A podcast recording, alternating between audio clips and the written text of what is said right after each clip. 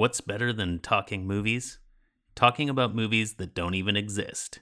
We're just a couple of movie buffs nerding out in front of microphones, aka the indirectors. I'm Ryan W. Bradley with Benjamin Ilako, and in the first season of the podcast, we watched the films of South Korean filmmaker Bong Joon Ho. Now, it's time to get speculative.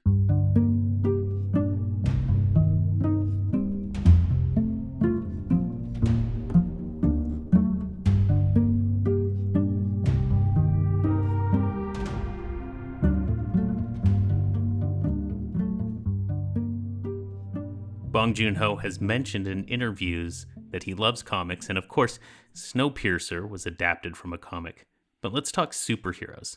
Let's talk cinematic universes and blockbuster tent poles. Ben, let's will some movies into existence. I'm ready. Let's do it. So, superhero films you'd like to see Bong Joon Ho make. What characters would you like to see him bring to the big screen?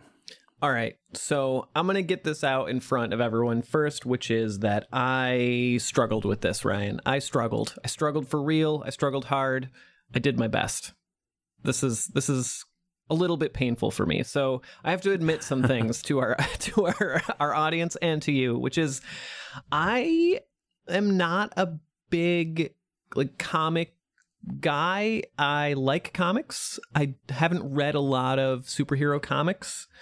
I'm more of a like my my fandom for superheroes really comes more from Saturday morning cartoons.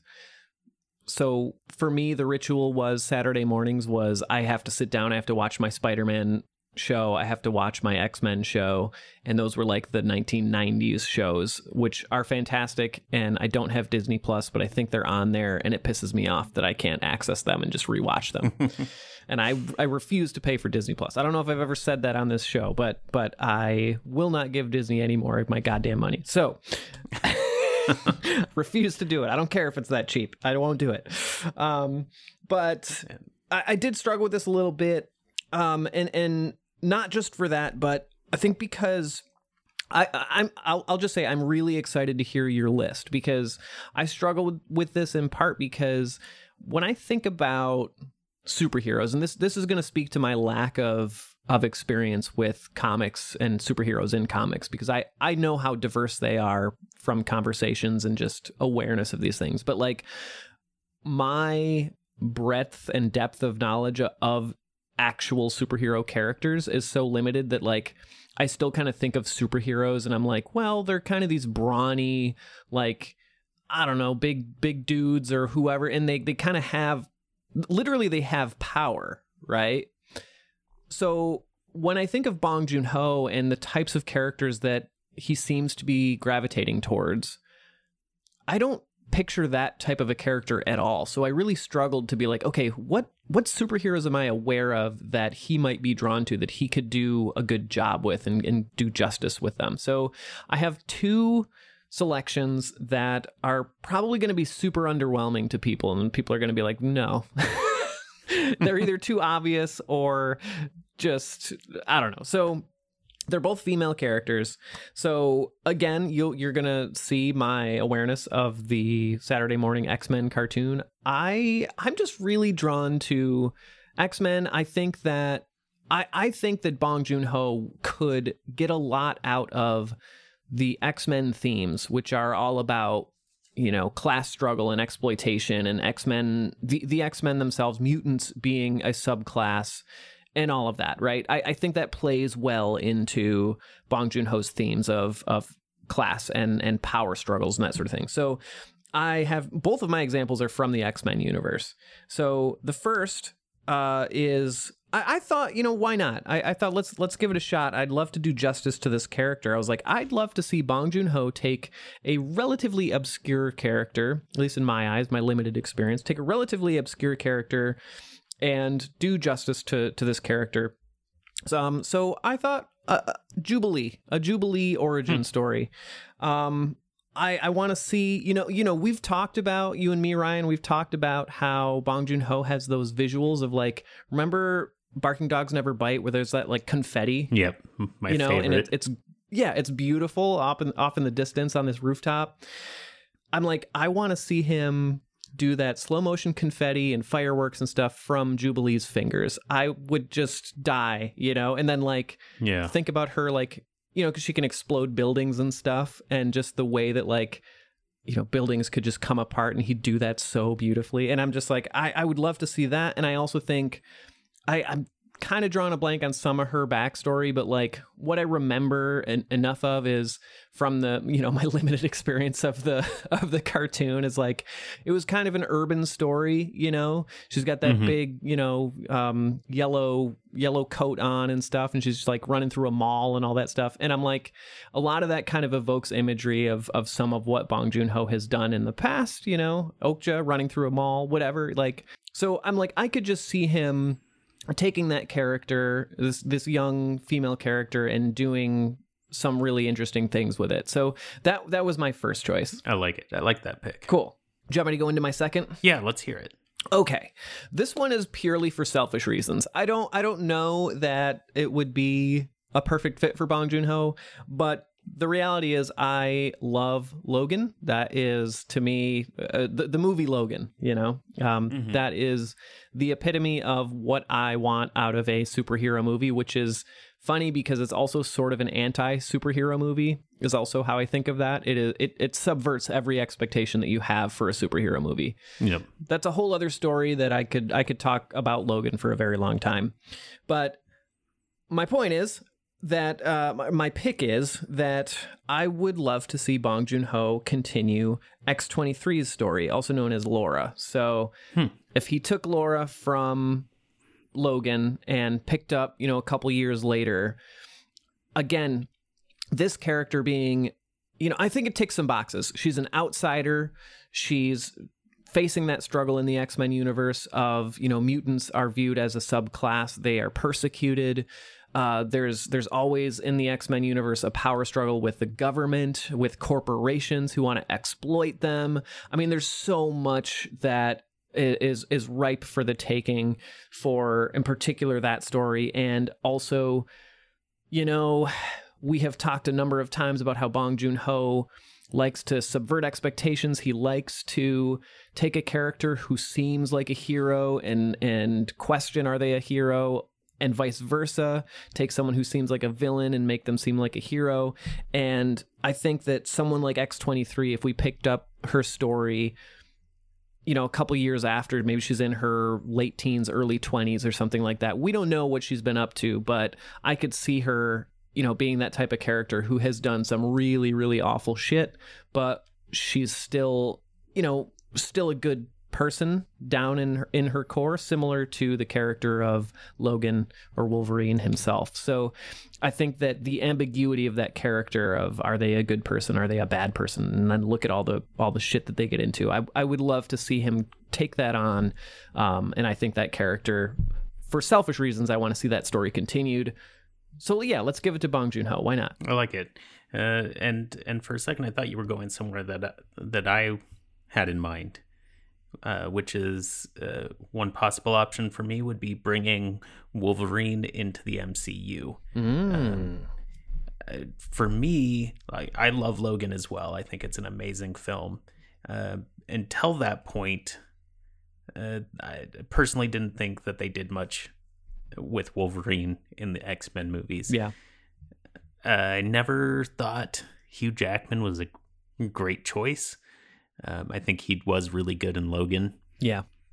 but for me, like I grew up a big Wolverine fan, and when they cast Hugh Jackman, uh, you know, this was before social media, so so we didn't get the the worldwide opinions, but there was some like unrest of like, okay, you just hired this Australian, known for doing some musical theater. Yeah. He's like 6 foot 2. He's, yeah, he's super tall. And maybe one of the things I liked about Wolverine when I was a kid, because I was super short, was that he was not like a tall dude. yeah. He was known for being kind of on the short side, right?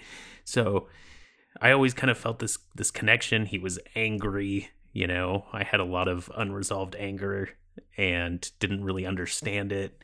Uh, so I always had this deep connection with Wolverine. Mhm.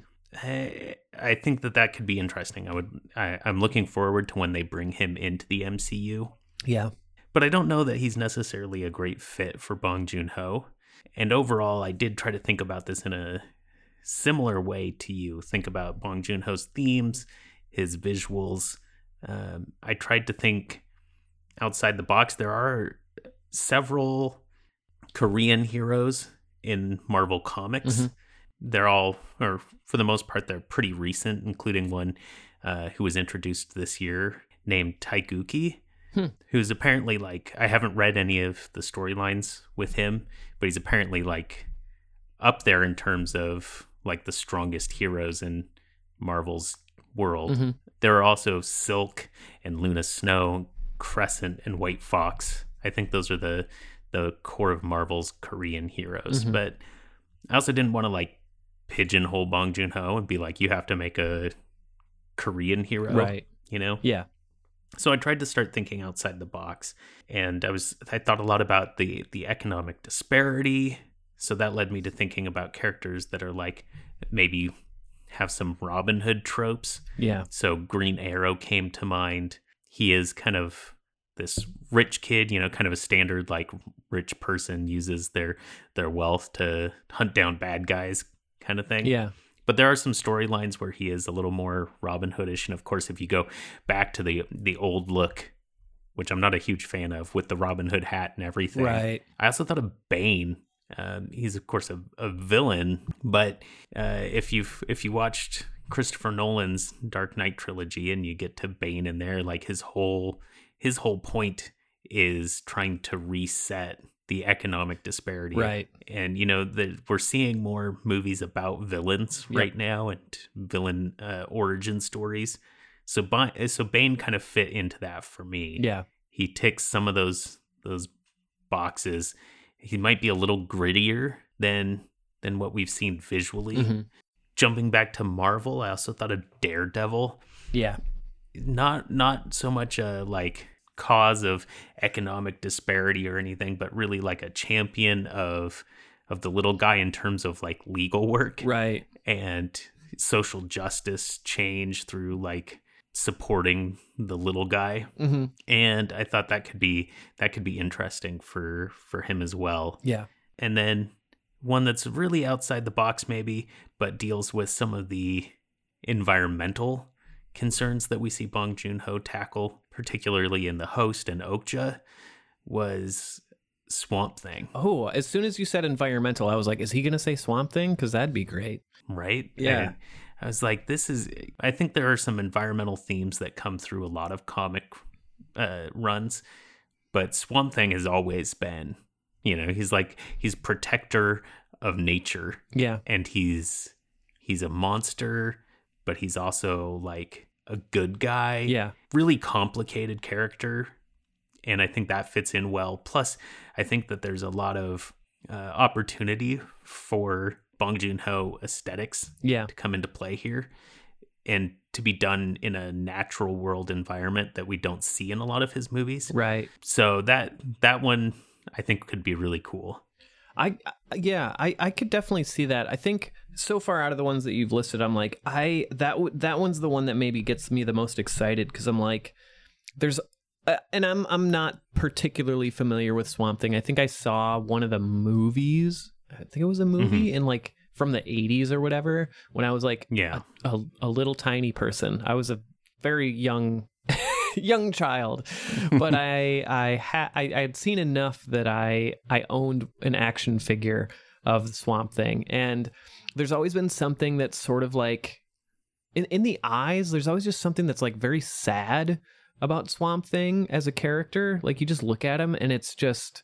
I, I know there's different iterations of the character where in, in some he's like a scientist who became this thing and then in others he's more of like a force of nature um but either way i just feel like there's there's a certain element of somberness or sadness to him that i think Mhm. would work really well especially you know in in the context of the environmental issues that we're seeing today. So i'm like i think yeah i think bong joon-ho would would handle that in a really interesting way. And i can already see the tracking shot through the trees right.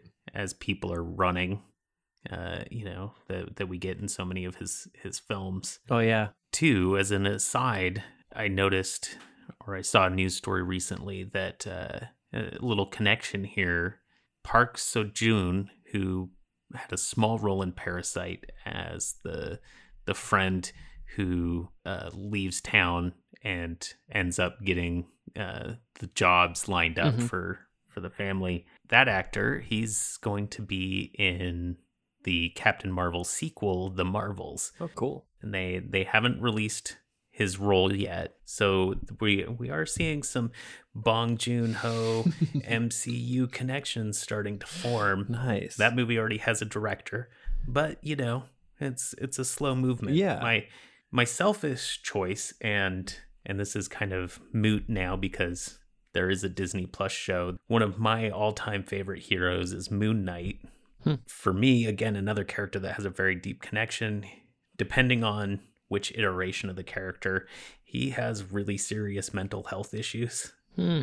And and though he he's given his powers by an Egyptian god, there is no reason why that character would necessarily be a great fit for Bong Joon Ho.